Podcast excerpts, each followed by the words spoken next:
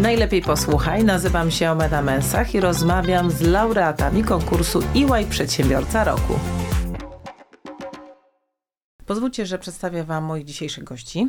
To Piotr Krupa, człowiek, który dał branży windykacyjnej ludzką twarz. Jego firma Krukesa to jedna z dziesięciu największych firm zarządzających wierzytelnościami na świecie i największa w Europie Centralnej. W 20, 2021 roku spółka zanotowała najlepszy rok w historii działalności. Uwaga, 700 milionów zysku netto. Zgadza się, Piotr? Tak, zgadza się.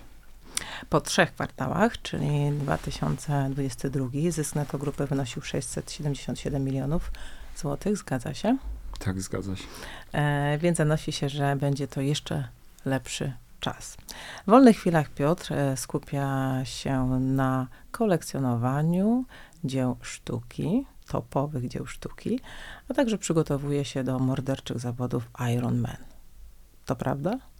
Tak. Wszystko się zgadza. Zgadza się.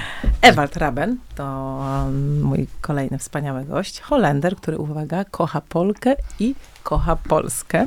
Właściciel firmy rodzinnej grupy Raben, założonej przez jego dziadka Jana Rabena w Holandii w 1931 roku. W latach 90. przyjechał do Polski, by rozkręcić nową siedzibę. Zatrudniał wtedy tylko 12 osób, dziś w całej Europie. Uwaga, Ewald zatrudnia ponad 13 tysięcy pracowników. Globalny obrót spółki przekracza 2 miliardy euro. Ewald nigdy nie odpoczywa. Podobno zawsze jesteś w pracy. Świetnie zna e, polskie drogi e, i wstaje koło godziny 5 rano. Tak jest. Tak jest, wszystko się zgadza, było to sprawdzone. Bardzo się cieszę, możemy zaczynać, panowie. E, na początek takie pytanie rozgrzewające. Wasze ulubione miejsce na Ziemi, w którym czujecie się dobrze? Alpach. Alpy, okej, Narty i rower górski. super. Piotr? Ja nie będę oryginalny. Od wielu lat y, spędzam wakacje z rodziną i z przyjaciółmi na Warmii, w takim domku nad jeziorem warmińskim i to jest taki nasz azyl i to jest takie moje ulubione miejsce na ziemi. Pięknie. Mamy góry i mamy jeziora. Jezioro w Super. Polsce, tak. No dobrze, to teraz słuchajcie, mm, seria pytań, tak zwanych pivot question, czyli takie pytania, mm, żeby, odpowiedzieć konkre- żeby udzielić konkretnej odpowiedzi. Uwaga, zaczynamy. Jakie jest twoje ulubione słowo, powiedzenie lub motto życiowe? Piotr, od ciebie zaczniemy. No właśnie. Nie no, jest, jest bardzo dużo takich powiedzeń. Ostatnio się zainspirowałem, y, przygotowując się też do jakiegoś wystąpienia, wpadł mi w ręce tekst, który powiedział Churchill, że życie jest taką drogą, którą przemierzasz do celu, ale nie możesz tracić czasu, żeby rzucać kamieniami w każdego psa, który na ciebie szczeka.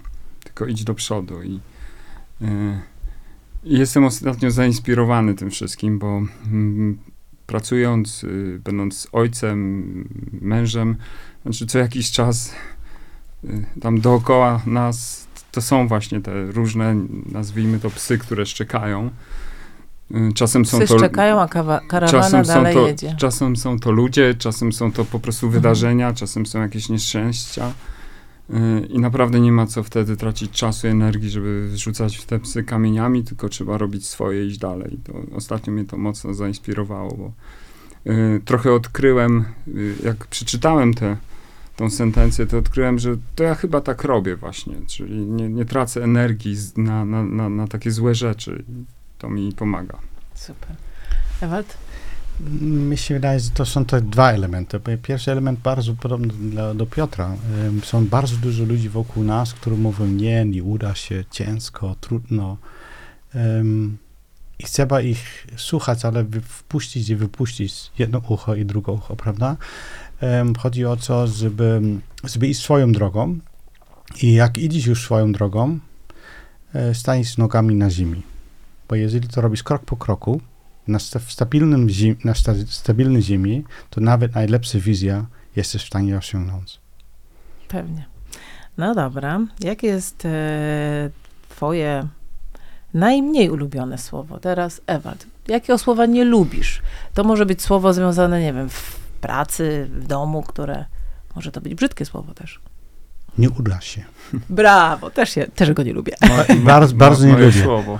Nie, nie uda się. Ojej, to, to mi aż dreszcze przechodzą i, i krwi y, po prostu, ciśnienie mi rośnie, jeżeli ja to wszyscy nie uda się i tak ja widzę wiele firm, które wokół nas, e, które mieli lepsze szanse kiedyś, mogliby być wiele dalej, ale oni mieli tylko takich ludzi, którzy mówili do siebie e, nawzajem do siebie, nie uda się. I dzięki Bogu, że jest konkurencja, która ma takie słowa, ale ja nie lubię go.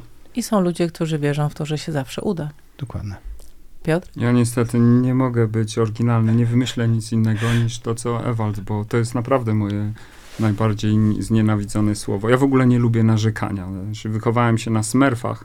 I tam był taki Tak, Maruda, taki Maruda Maruda. To była postać, która mnie do dzisiaj irytuje. Ja już jestem mocno do, dorosłym mężczyzną. I tak, nie uda się, nie damy rady, nie, nie, coś się wydarzy. W ogóle nie, nie lubię drama Queenie, drama King, tak? Takich osób, które Tak. dramatyzują. które z, Y, i- obniżają po prostu poziom lotu. Dokładnie. Kiedyś ktoś mi zespołu. powiedział, że właśnie ludzie dzielą się na pszczółki, a pszczółki widzą wszędzie łąki, kwiaty, słońce, no i na muchy. Muchy widzą Widzą, wiemy co. coś innego, tak? Mówię, no to tak trochę jest. To ja wolę pracować z pszczółkami, bo sam Mhm. jestem taką pszczółką, gdzie szukam pozytywnych zawsze rzeczy i staram się patrzeć na świat właśnie przez takie pozytywne no, wizje i staram się, żeby się zawsze udało. Ja myślę, że od razu sobie gdzieś odpowiedzieliśmy na takie pytanie, jaką mamy taką podstawową cechę u takiego lidera, u przedsiębiorcy, który osiąga sukces. On zawsze wierzy w tą wizję, którą gdzieś tam sobie tworzy i mówienie mu, że się coś nie uda, jest wręcz wodą na młyn. Dokładnie. To, to jeszcze mocniej nas budzi, e, żebyśmy do, do, Udowodnili. I czasami nawet nie wiemy, jak to zrobić i jak to dotrzeć, ale mamy wizję i wiemy, że gdzieś tę drogę znajdziemy i czasami to trwa rok, czasami miesiąc, może czasami pięć lat, ale finalnie dojdziemy do tego i to, to i coś jest możliwe i em, po drodze wykonując tego, znajdziemy te dalsze Rozwiązanie, kroki, te, te dalsze rozwiązanie. kroki, jak to dojść i rozwiązać. No dobra, uwaga. Co cię, Piotr, nakręca? Mnie nakręca ambitny, śmiały cel, który y, na samym początku wydaje się aż arogancki i trudny, tak trudny do zrealizowania. To wtedy mnie to, mnie to nakręca, bo z reguły to jest coś nowego, z czym nie miałem do czynienia wcześniej, co muszę odkryć, albo muszę właśnie zbudować jakieś odpowiednie zasoby. Y, bardzo trudno mi się pogodzić z rutyną z kolei. Także lubię nowe rzeczy, lubię rozwój, lubię, znaczy ro, rozwój. No, w biznesie to chyba nas, przedsiębiorców, to wyróżnia, że nigdy nie przestajemy myśleć o tym, jak tu robić lepszy, większy Biznes. biznes. No, tak, to, to jest taka natura, tego się nie oszuka już. Tak już Ewa, jest. co ciebie nakręca? Ja myślę, e, taki mam taki moto życiowe i to mnie nakręca, że jest taki moment, kiedy kończymy nasza praca albo nawet kończy nasze życie. Jeżeli patrzymy wtedy wstecz, e, co robiliśmy, jeżeli mo- możemy być dumni z tego, to robiliśmy to dobrze. I w życiu zawodowym, i w życiu prywatnym. W życiu zawodowym, o którym dzisiaj mówimy, to mój cel jest budowanie europejskiej firmy. Em, mo- Już jest europejska. ale Europa jest jeszcze większa niż nasza firma. No. E, I e, nasza firma by była mała i e, bardzo mała. Kiedy 91 roku przyjechałem tutaj, do, o, startowałem w Polsce, to w Holandii mieliśmy 35 osób zatrudnione i był jeden mało, mało oddziałek. I ja chciałem, chciałem stamtąd wyjść. Ten, ten, ta miejsco- miejscowość, gdzie się urodziłem, to jest nie więcej takie uściki górne e, w Polsce, tak, e, ale w Holandii, prawda? Taki koniec świata. Em, I stamtąd pochodzę. I widziałem, że w Europie można, można co zrobić i, i to mi strasznie nakręca, bo e, konkurencja... Ale też, żeby udowodnić tym swoim, nie wiem, kolegom, znajomym z tej małej miejscowości w Holandii, że Nie, nie, to Wyjedziesz? akurat nie, nie, to Mhm. akurat nie. Ja y, bardziej mi kręca, że, że mamy światowe firmy, które są w mojej branży, e, mają dobre pozycje, ale te- w tej branży, w której my jesteśmy, w- to w taki, taki subsegment naszego, na, naszej działalności, to nasz cel jest być numer 3 e, na, na rynek europejski. to Ej. mi się podoba. I to mam jako cel i dążymy do tego. Super. Okej, uwaga. Jeśli mógłbyś wybrać dla siebie dziś inny zawód, kim byś był? Ewald. Nie Ja- możesz być tą osobą, którą jesteś. Em, byłbym osobą prowadzącą e, gospodarstwo rolne. Wow. Bardzo lubię zwierzęta, krowy. Ja miałem nawet taki epizod, że jak kiedy miałem 14-15 lat, to, wie, wiadomo, że to jest taki trudny moment. Mhm. Em, to mój tata powiedział, chcesz zostać rolnikiem czy transportowcem albo logistykiem. No i był wybór. I był wybór i chyba wybrałem lepszy wybór, bo najprawdopodobniej Jak nigdy widać nie, po efektach i, i wynikach finansowych. na, i najprawdopodobniej nie spotkałbym mojej żony, bo, który nie cierpi tego zawodu. Okej. Piotr, myślisz, myślisz, miałeś chwilę Nie, teraz no, zastanowienia. Myślę, bo się zastanawiam, czy tu je- jest jakaś zmowa tu z, z, z Ewaldem, czy nie, no bo czy to jest Słuchaj, przypadek, to czy, nie jest czy przypadek, że faktycznie akurat tyle nas łączy, bo y, ja nawet y, kupiłem wielkie gospodarstwo rolne w Polsce i, i gdyby jestem właścicielem takiego gos- gospodarstwa i uwielbiam tam jak gdyby o tym gospodarstwie rozmawiać i, i bywać tam. Y, I jakbym dzisiaj miał odejść z tego biznesu swojego, to myślę, że to by było i, i mó- mógłbym cofnąć czas, to nie wiem, czy właśnie taki wybór, właśnie prowadzenie w Polsce farmy, a jeszcze patrząc przez pryzmat tych ostatnich 30 lat, gdzie było tyle opportunity, żeby Tak. y, stworzyć naprawdę Gigantyczne, ogromne, tak. gigantyczne że przedsiębiorstwo rolne, y, które zawsze potrzebuje, jak gdyby y, klienci zawsze będą jedli, potrzebowali jeść i to, to myślę, że bym całkiem niezłe gospodarstwo rolne rozkręcił, jakbym wtedy mm, zaraz po studiach jak gdyby na to postawił, chociaż kompletnie się na tym nie znałem i nie znam dalej, także Wtedy na tych przypadków. studiach myślę, że nie było takiej nawet mody i wszyscy wręcz w drugą stronę e, szli. Nikt nie chciał być rolnikiem, a ten czas, kiedy my zaczynamy doceniać naturalne produkty, Tak. zdrowe produkty i w ogóle ten kontakt z naturą, teraz przychodzi. No ale Tak, też to był tak. całkiem dobry, całkiem fajny biznes przez te 20-30 lat. Można było stworzyć, no bo zasoby ziemi były, ziemia była dostępna, już mówiąc tak po przedsiębiorczu, po biznesmeńsku, że tak powiem. Moż, można było ją nabyć, można było ją wydzierżawiać, można było tworzyć ten, ten bank ziemi. I dzisiaj to też by przyniosło dobry nie tylko dochód, ale do, duży kapitał, ogromny Tak, kapitał. absolutnie, Ci, co absolutnie. Czyli mam tutaj przed sobą teraz dwóch e, rolników w przyszłości, być Na- może. Na emeryturze. O, im na emeryturze możemy jakieś spółkę zrobić, wiesz? o, kto by pomyślał. No, Uwaga. jeszcze jakbyś ściągnął, wiesz, y, holenderskie technologie. Absolutnie. A No, w tym Holendrzy są chyba najlepsi na świecie. E, Słuchajcie, panowie, przepraszam, my mamy tutaj poważną rozmowę, to wy sobie poza anteną już później uzgodnicie szczegóły tego dealu. E, A teraz lećmy dalej, bo jest dużo naprawdę, Mhm. em, myślę, że bardzo ciekawych pytań i nasi słuchacze, widzowie będą chcieli posłuchać o waszych... Ale e, my nie musimy się różnić, prawda? Nie, nie, nie, kompletnie To nie jest, to nie jest Ja wy, powiem, wywiad jak Żeby y, była jasność, ja się cieszę, że jest że ja się cieszę, że jest tyle e, punktów stycznych, bo to znaczy, że dobrze goście są dobrani. tak, to na pewno. Dobra, uwaga. Nie wiem, kto pierwszy, ręka w górę. E, z jaką postacią historyczną chciałbyś zjeść kolację, gdybyś miał szansę? Wow. Piotr najpierw. Nie, mm, To ja nie będę oryginalny, powiem, że z tym Churchillem, do którego już nawiązałem dzisiaj y, i, i ostatnio też oczywiście sporo czytałem książek y, i jego biografię i wydaje mi się, że fantastyczna postać, a to, co mi się u niego podobało, to oczywiście ten taki y, też brytyjski sznyt, gdzie on w, w najważniejszych momentach y, ważnych dla swojego narodu mówi jest źle, jest trudno. I nie boi się tego powiedzieć.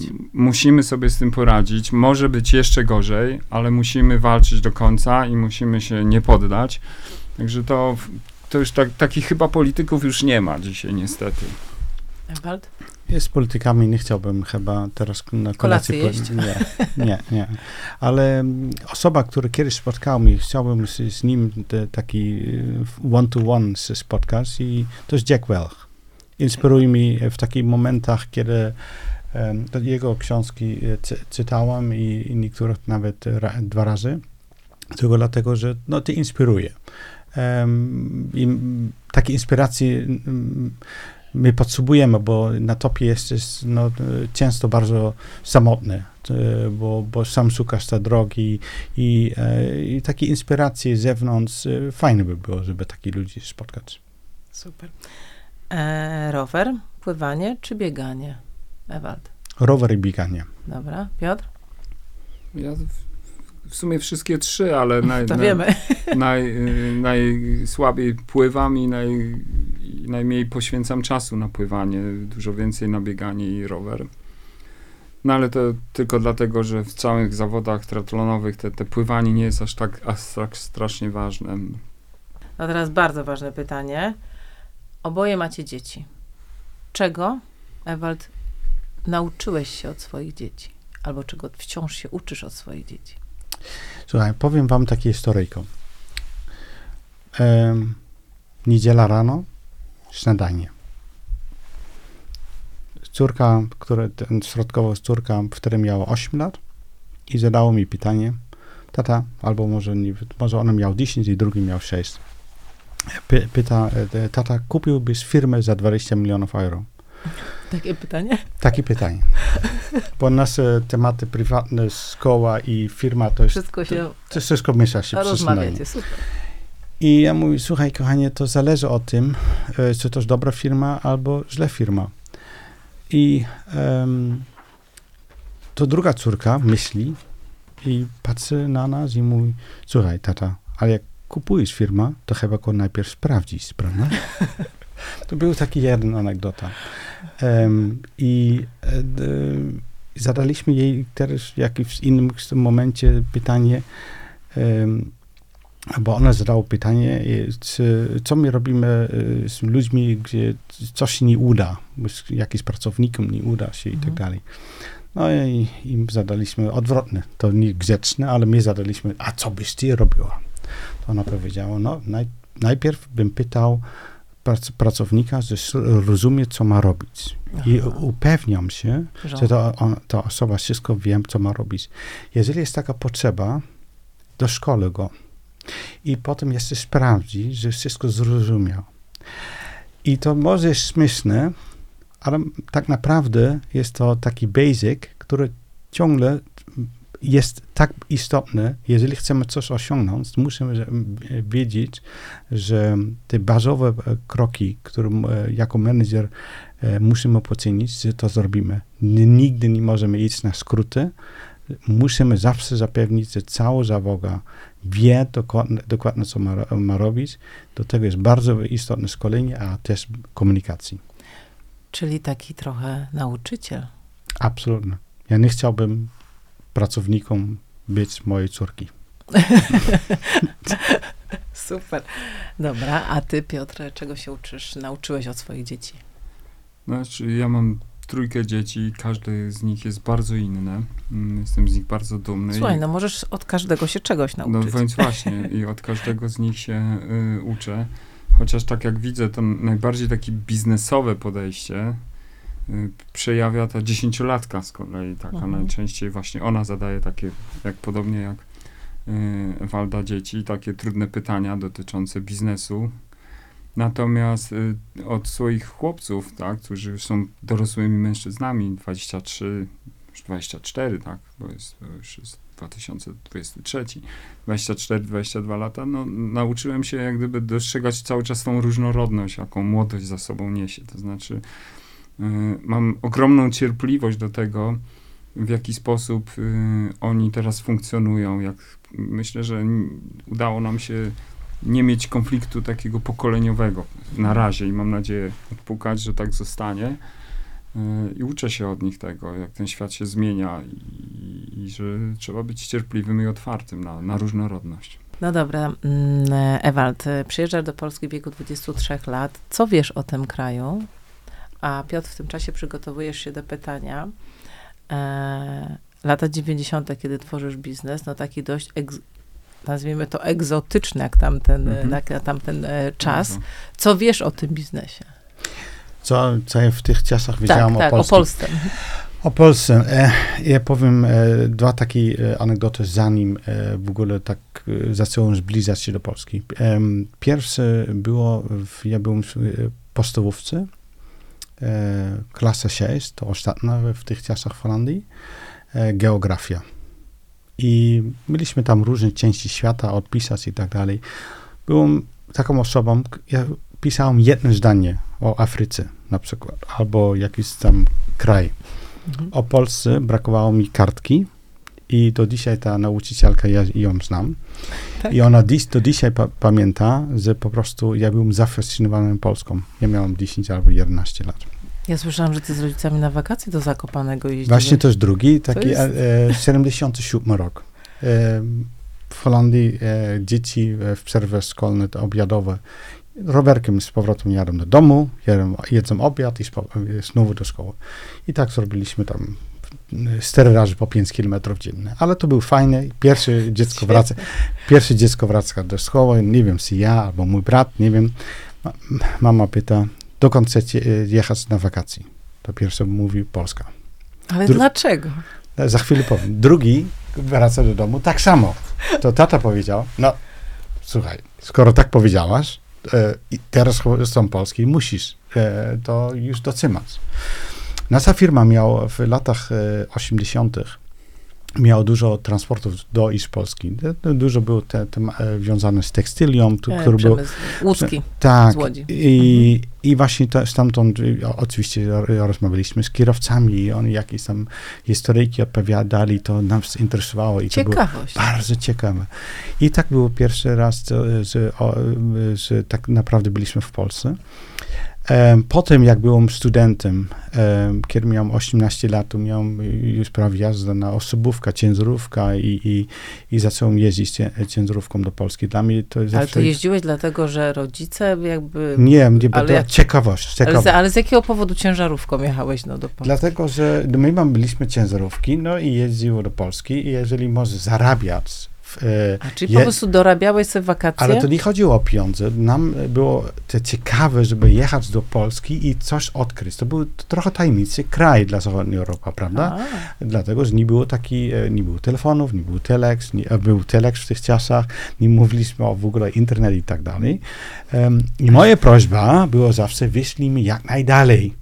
Wyślij mi Y, Wyślij mi tam pod ukraińską granicą, prawda? Rzeszów, e, Biłgoraj, Zamość, w tych rejonach. Ja czułem się bardzo dobrze. To ja chciałam powiedzieć, że u nas w tamtych czasach, e, Piotr, było tak, że to każdy chciał na zachód pojechać Absolutnie. i zobaczyć, jak tam ten kolorowy, wydawałoby się, świat wygląda. Ale d- d- dokładnie tak było, ale ja, ja naprawdę, każda trasa do Polski była dla mnie fascynująca. No niesamowite. Bardzo fajni ludzie, miło, ciepłe ludzie są. Bardzo. Piotr? Jak już jesteśmy przy tym zachodzie, to ja, ja pierwszy raz w ogóle za granicą byłem, jak byłem w, praktycznie w maturalnej klasie. No ja słyszałam, Mm. że pomidorki tam sprzedawałeś i pojechałeś później Nie, byłem- do Paryża. By, nie, byłem w Berlinie Zachodnim. Byłem w Berlinie Zachodnim. To był mój po- w ogóle pierwszy kontakt ze światem zachodu, tak? No to znaczy my polscy przedsiębiorcy tutaj stąd jeszcze zaczynający, czy urodzeni w latach 70. naprawdę zrobiliśmy ogromną drogę. To znaczy ja pamiętam realny komunizm, pamiętam kiedy nie można było wyjechać za granicę. Y, Nie dlatego wyje, nie wyjechałem, bo nie chciałem. Chciałem wcześniej, ale no po prostu prawie to było niemożliwe. Ja już w ogóle się wychowałem w takim małym miasteczku na Dolnym Śląsku. Nie, nie teraz chyba, nie wiem ile tam, ze 4 tysiące ludzi, może 5 mieszka. Nieduże miasteczko. W rodzinie, gdzie moi rodzice prowadzili taki nieduży, bardzo mały biznes cukierniczy. Y, Wafelki głów- robili do lodów. Piekli wafle do lodów. No, że, tak jest. E, To był taki biznes, no, w, w czasach komuny, to y, jak czasem opowiadam, y, czy, czy młodszym kolegom z pracy, czy czasem ze studentami mam spotkanie, no to sobie trudno wyobrazić, że to był biznes, który polegał na tym, że się piekło wafle do lodów, trzeba było mieć mąkę. Ale żeby mieć mąkę, co miesiąc trzeba było iść do urzędu, prosić o to, żeby urzędnik dał pieczątkę, Że żeby można było kupić tą mąkę, bo przecież nie można pójść do sklepu kupić tam parę ton mąki, czyli co miesiąc urzędnik mógł ten biznes Decydował o twoim decydował biznesie. o losie, Zresztą tak. Trochę tak a drugi jest. urzędnik zezwalał na sprzedaż tych wafelków. Na przykład mówił, jak chcecie sprzedać we Wrocławiu, to musicie mieć z wrocławskiego urzędu pieczątkę i zgodę, a jak tam niedaleko Szczawna gdzieś mieszkaliście, to ze Szczawna, także to była taka, taki opresyjny świat. Ja się tam wychowywałem, widziałem, jak rodzice ten biznes prowadzą. I jeszcze w maturalnej klasie nie miałem w ogóle w głowie, żeby pójść na studia. Chciałem im naj, naj, najnormalniej w świecie pomóc w tym biznesie. No ale serce nie sługa. Zakochałem się w dziew dziewczynie właśnie w tamtym czasie, która zresztą jest moją żoną do, do dzisiaj. Mamy właśnie trójkę dzieci. I ona mi powiedziała, Piotr, ja wyjeżdżam stąd, y, jadę na studia do Wrocławia, a ty pomyśl, co chcesz z sobą zrobić. Także wtedy Nie planowałeś studiów, ale nie planowałem. dzięki Tuż niej... przed maturą padła decyzja, to jednak studia, ale to, tak naprawdę jednak jadę za tobą, tylko że muszę mieć pretekst, żeby jechać do, do studia. No i tak dostałem się na studia prawnicze. Szczerze powiedziawszy, tylko dlatego, że egzaminy wstępne na te studia to były, jed, które tam mi się wy, wybrałem, te, te, te egzaminy, jako jedyne, które miałem szansę w ogóle podejść do nich. Jakby się zdawało historię, tam jakąś geografię, język obcy. I, no, udało mi się dostać. Do, no i tak to się zaczęło. Po studiach, e, po studiach chciałem już być sędzią bardzo i rozpocząłem pracę, nie pracę, tylko aplikację sądową. Czyli to jest taki okres nauki około dwóch, trzech lat, że trzeba chodzić dwa, trzy razy w tygodniu do sądu, a pozostałe dwa dni trzeba spędzać na nauce, nad książkami.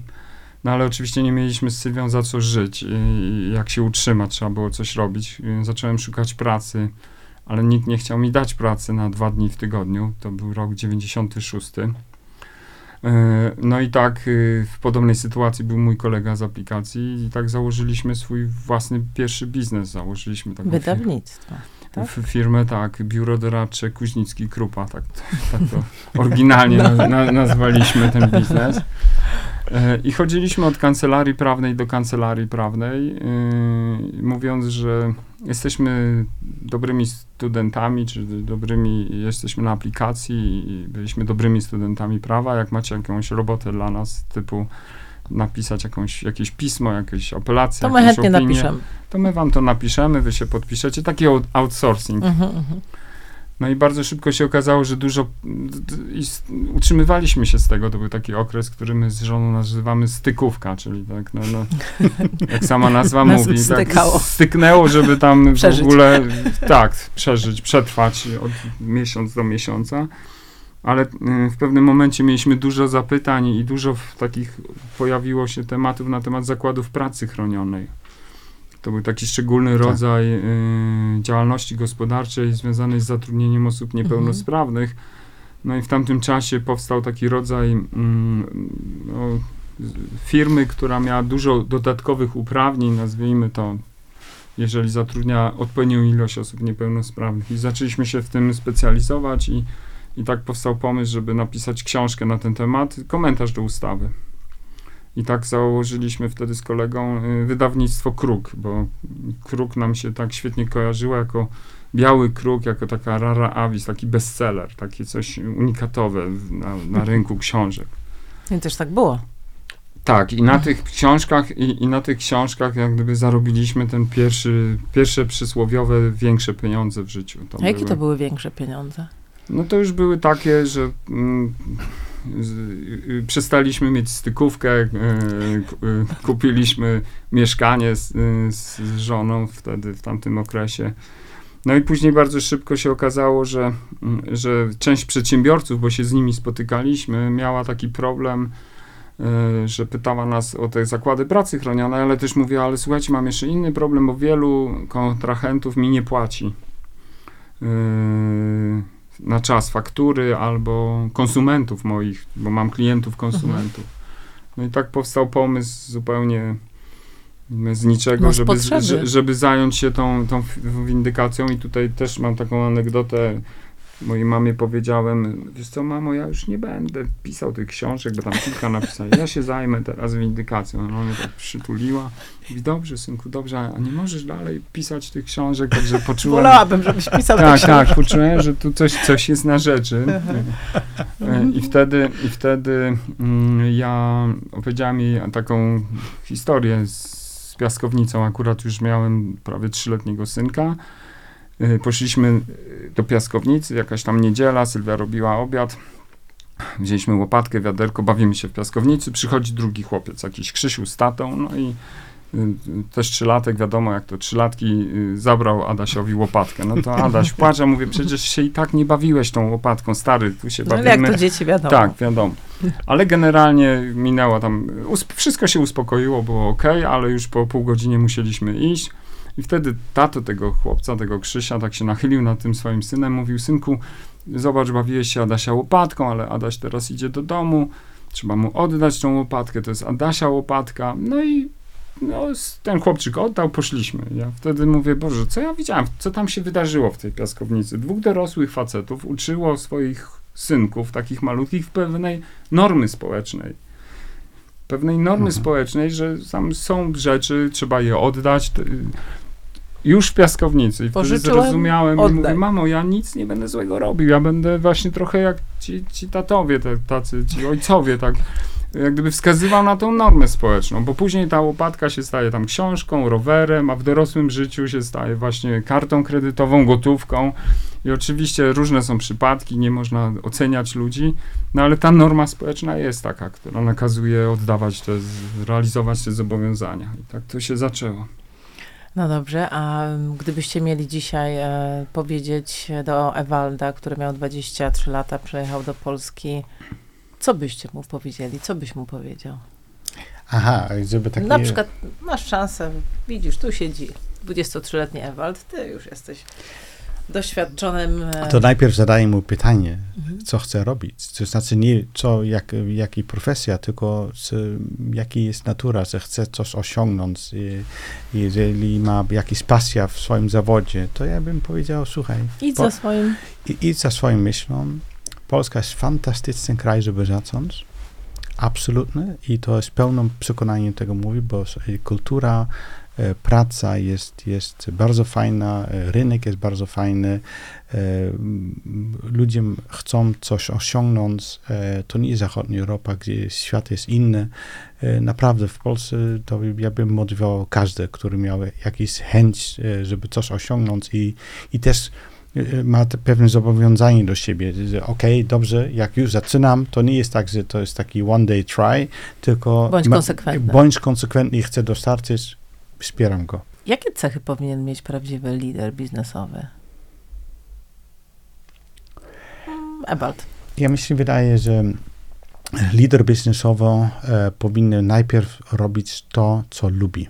Bo lider biznesowy, jeżeli ma zająć jakąś firmą, który, albo biznesem, który on nie lubi, albo nie identyfikuje się z tą branżą, jest mu trudniej. I trudniej nie tylko dla siebie, ale też dla pracowników, bo jeżeli ktoś ma pasji w swoim biznesie, e, to robi wszystko, żeby z tej firmy robi coś wyjątkowego. I- Twoje hasło People with Drive. People with drive. Jeżeli ktoś ma ten chęć i wytrwałość, osiągnie wszystko. Jeżeli lider to ma w sobie, to ja boję się, jak, jako taki konkurent nie chciałbym mieć.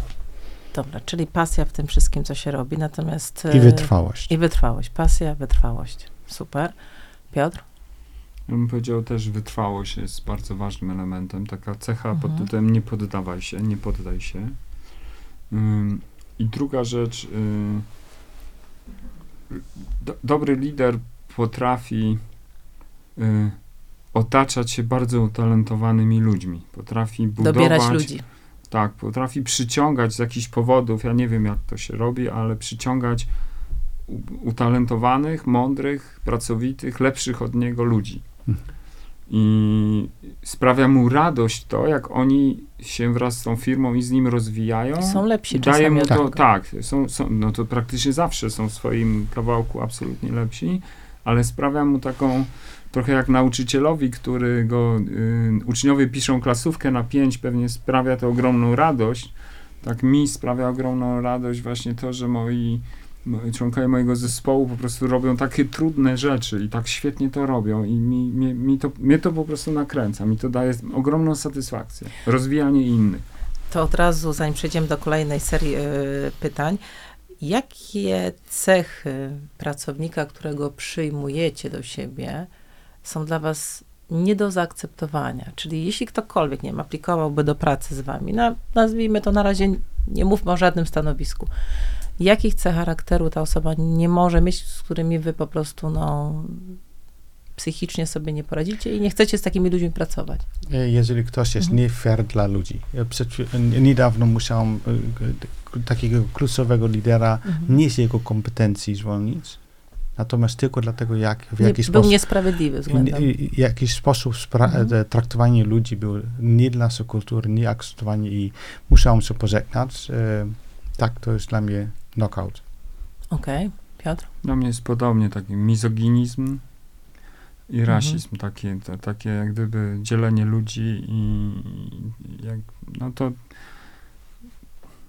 to, to jest absolutnie nie, nie, Tak. nie, nie do przyjęcia i faktycznie ja często, ja często swoim zespołom i, i też ludziom tłumaczę, że w Polsce 11 listopada to jest takie piękne święto niepodległości, ale w Warszawie tu idą 4, 5 albo 10 manifestacji. W tych manifestacjach idą Polki, Polacy. Ja się boję wychodzić e, akurat tego którzy, którzy mówią y, tym samym językiem, którzy mają tą samą historię, a mimo wszystko y, chodzą do tych samych szkół, chodzili czy kościołów, a mimo to idą w różnych manifestacjach i jeszcze potrafią się wrogo do siebie nastawiać. Czyli co tych ludzi, co tych ludzi dzieli? No to dzielą ich podstawowe wartości, jakie one, oni wyznają. I właśnie y, w firmie ja też uważam, że moja firma to jest taka jedna manifestacja, gdzie my pokazujemy, jakie są dla nas ważne rzeczy i mówimy, jeżeli akceptujesz to, że to jest dla nas ważne, czyli kooperacja, współpraca, nastawienie na cel, ale właśnie sza- szanowanie, czyli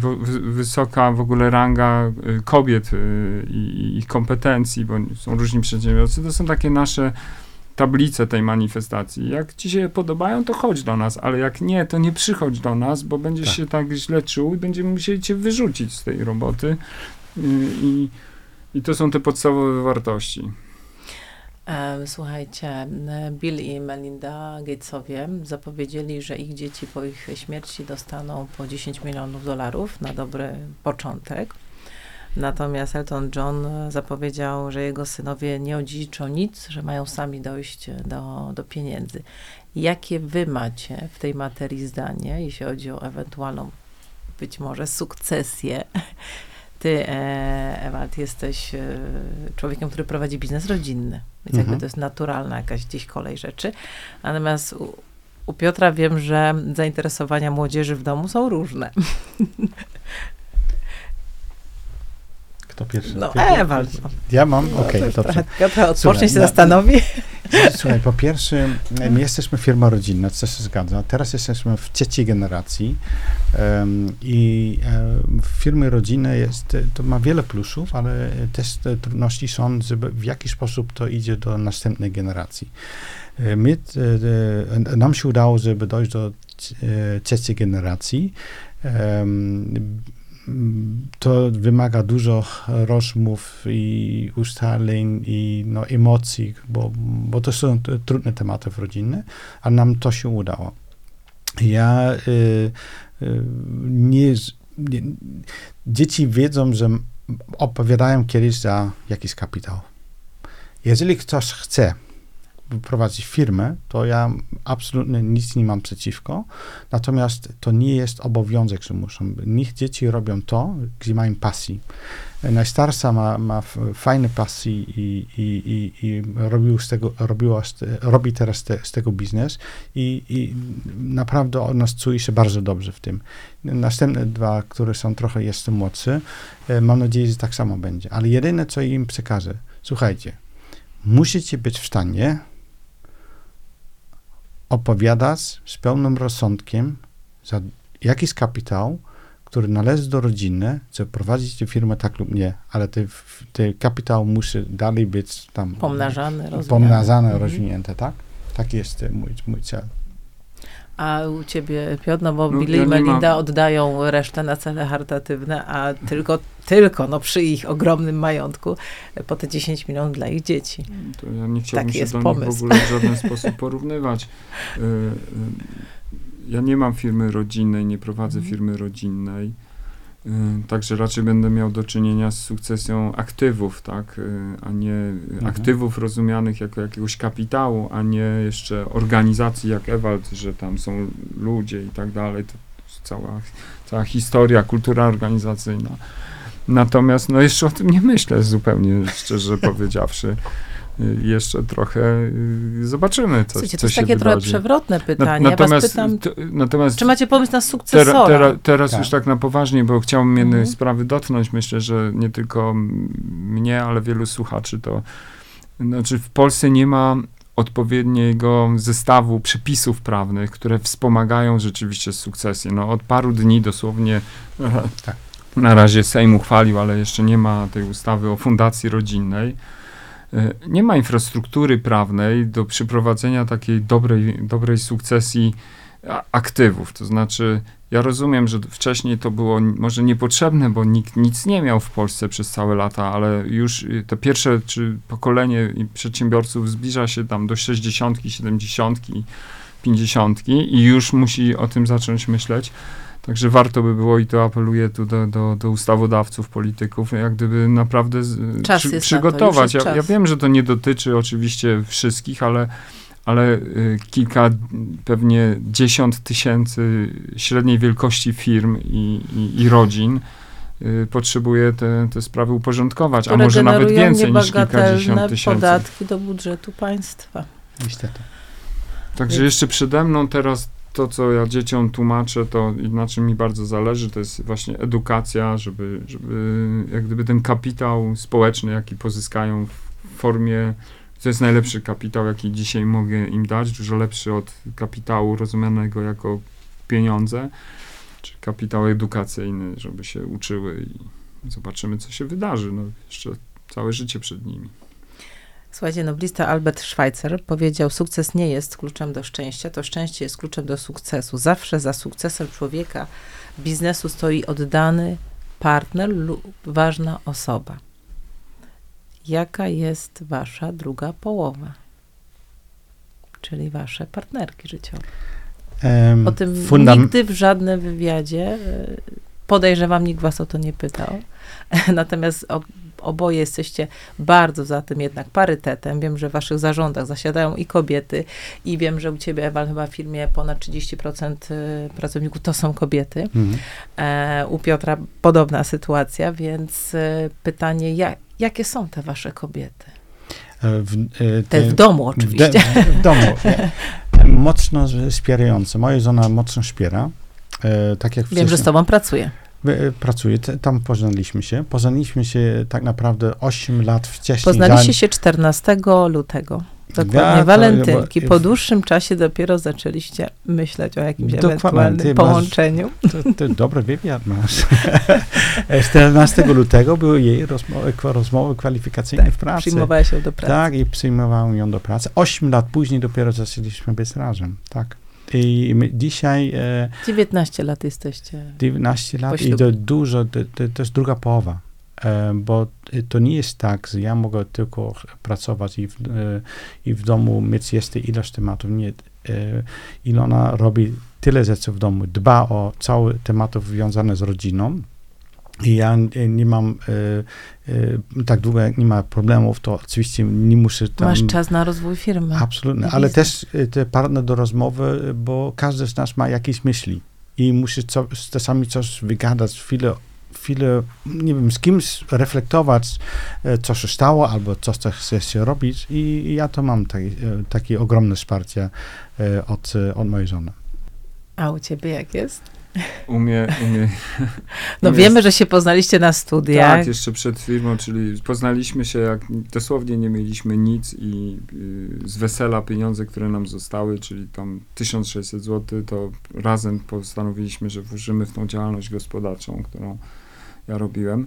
Natomiast y, Sylwia często powtarza, że ona jest jedyną osobą, mówi, nikt ci tego nie, nie powie i nikt cię nie skrytykuje. Ja ci muszę dawać taki feedback, także Od czasu do od czasu. czasu do czasu, bo ty żyjesz w takiej bańce y, i nikt ci nie powie wprost, co myśli. Także ja muszę ci, cię sprowadzać na ziemię. Ja bardzo tego nie lubię, Sylwiu. Ale słuchasz Bardzo tego. jak to słuchasz, to wiedz, że nie lubię tego takiego mówienia. Ale Sylwia, nie zmieniaj tego. Y, No nie wiem, popracuj nad tym jeszcze, chociaż to już tyle lat trwa.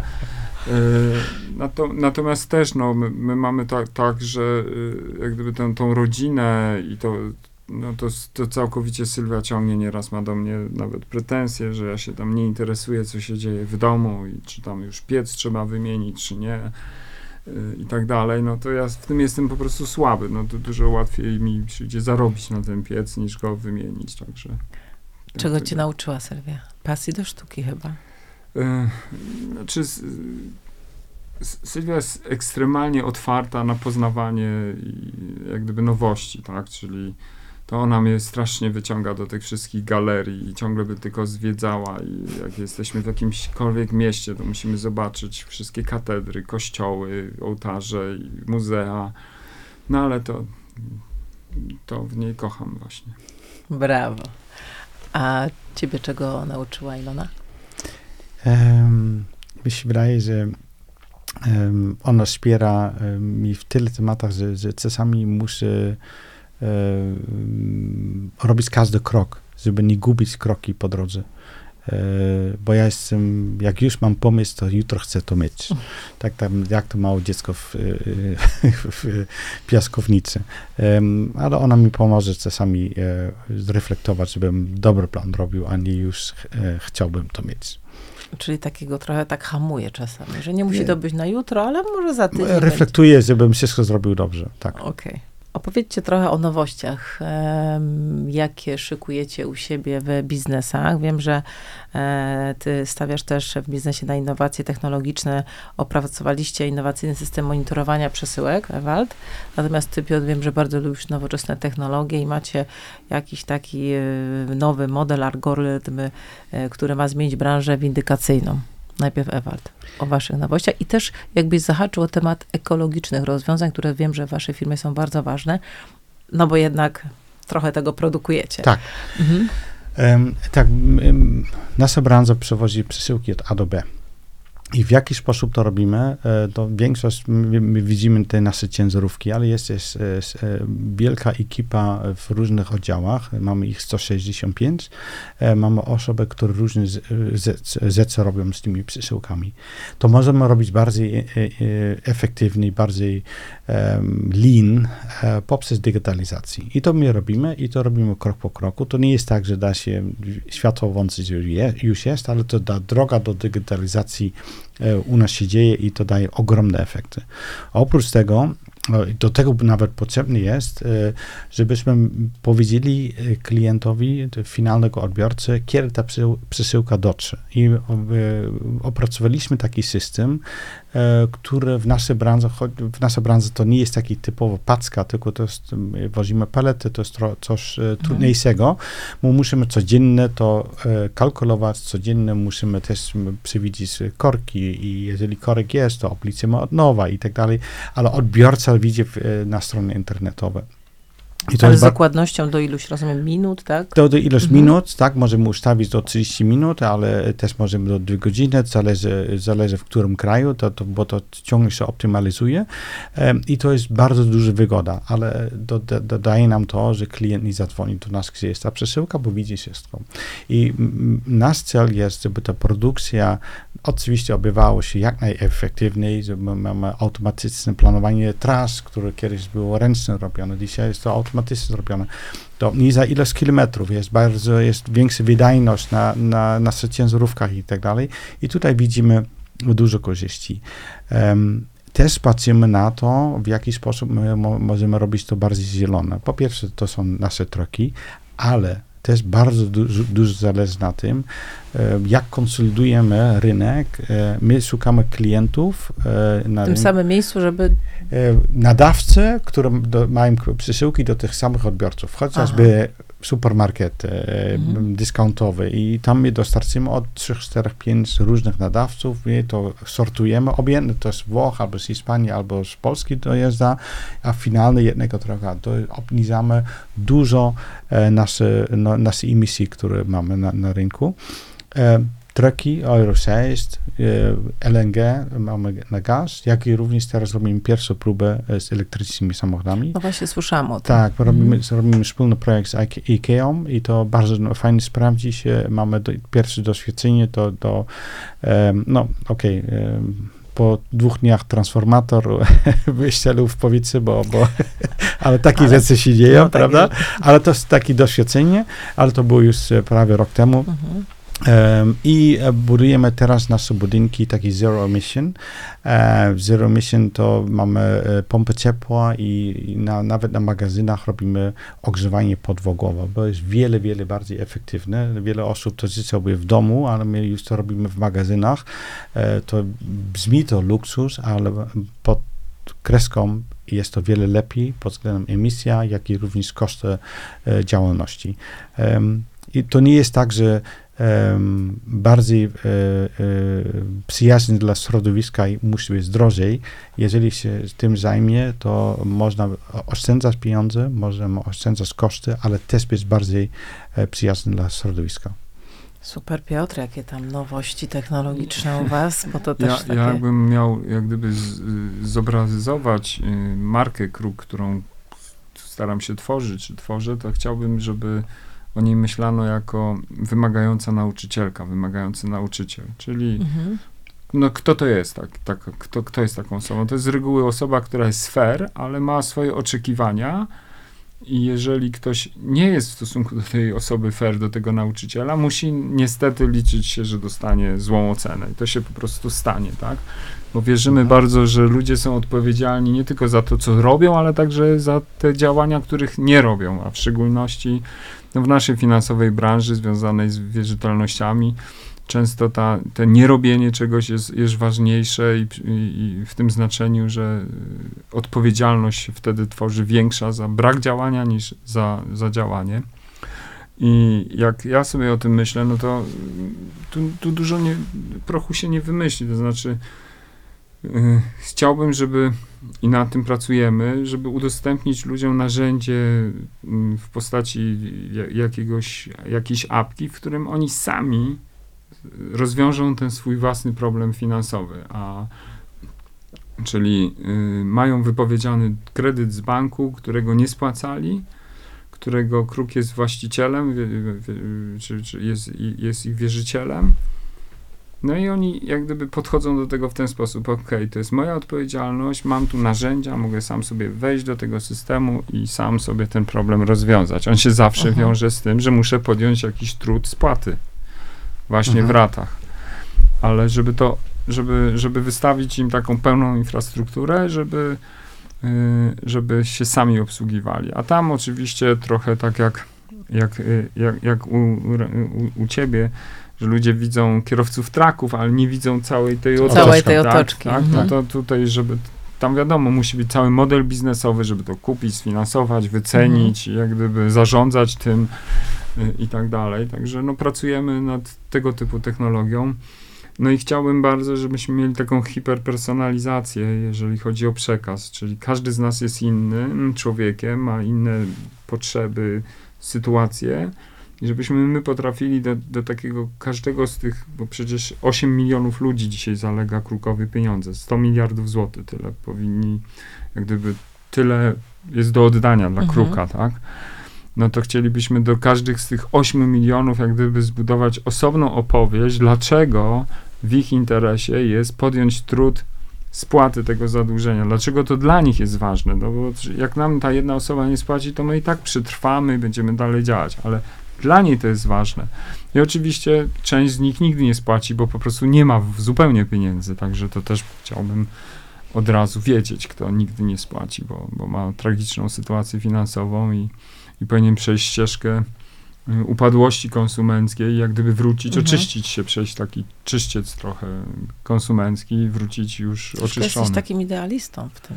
No ale to mi przynosi na razie e efekty, to znaczy, znaczy najważniejsza rzecz, mój biznes jest trudny, on jest taki, nie jest prosty, taki etycznie, bo my jesteśmy między młotem a kowadłem. Trochę jesteśmy, tu przepraszam wszystkich dentystów, ale ja trochę mówię, że w finansach jesteśmy jak ci dentyści. Każdy chce mieć piękne zęby, uśmiechnięte, ale nikt nie lubi siedzieć na tym, na, tym, na tym fotelu i tam tak samo nasz, każdy chciałby mieć y, finansową sytuację dobrą, no i nikt nie, nie bardzo lubi mieć tych, tych kłopotów, ale, ale każdy te, albo bardzo duża część ludzi ma te kłopoty. I jednym z takich motto, które, które dla mnie jest ważne, jest, jak prowadzę ten biznes tak od lat, jest bardzo proste motto, czyli y, nie czyń drugiemu, co tobie niemiłe, czyli traktuj ludzi zadłużonych tak, jak sam chciałbyś, żeby ciebie potraktowano, jak będziesz Takie miał sytuacje. dług, tak? No i to wszystko, tu nic więcej nie trzeba wymyślać, tylko trzeba konsekwentnie się tak zachowywać. No i ja bym chciał, żeby ktoś mnie wysłuchał, kto, ktoś, żeby mnie nie oceniał, jak będę miał kłopoty finansowe, kto, ktoś dał mi szansę, powiedział, co się stanie, co się nie stanie, co się na pewno stanie i tak dalej, po prostu potraktował Ludzkie, mnie fair. ludzka twarz. Tak, Tak. to, Ludzka to twarz. wszystko i, i nic więcej. Słuchajcie panowie, Waldzie, Piotrze, bardzo wam serdecznie dziękuję za mega inspirującą rozmowę. Mam nadzieję, że wam się podobało. Było trochę inaczej niż zazwyczaj klasycznie. A oczywiście wszystko to z okazji 20-lecia UI-a, e, przedsiębiorcy e, roku. Wspaniale, cudownie. Gratuluję i życzę oczywiście powodzenia we wszystkich marzeniach biznesowych i tych rodzinnych, także i osobistych, żeby się spełniały, żebyście byli zdrowi i rozwijali swoje biznesy tak pięknie, jak to teraz czynicie. Dzięki. Dziękujemy. Dziękujemy pozdrawiamy wszystkich.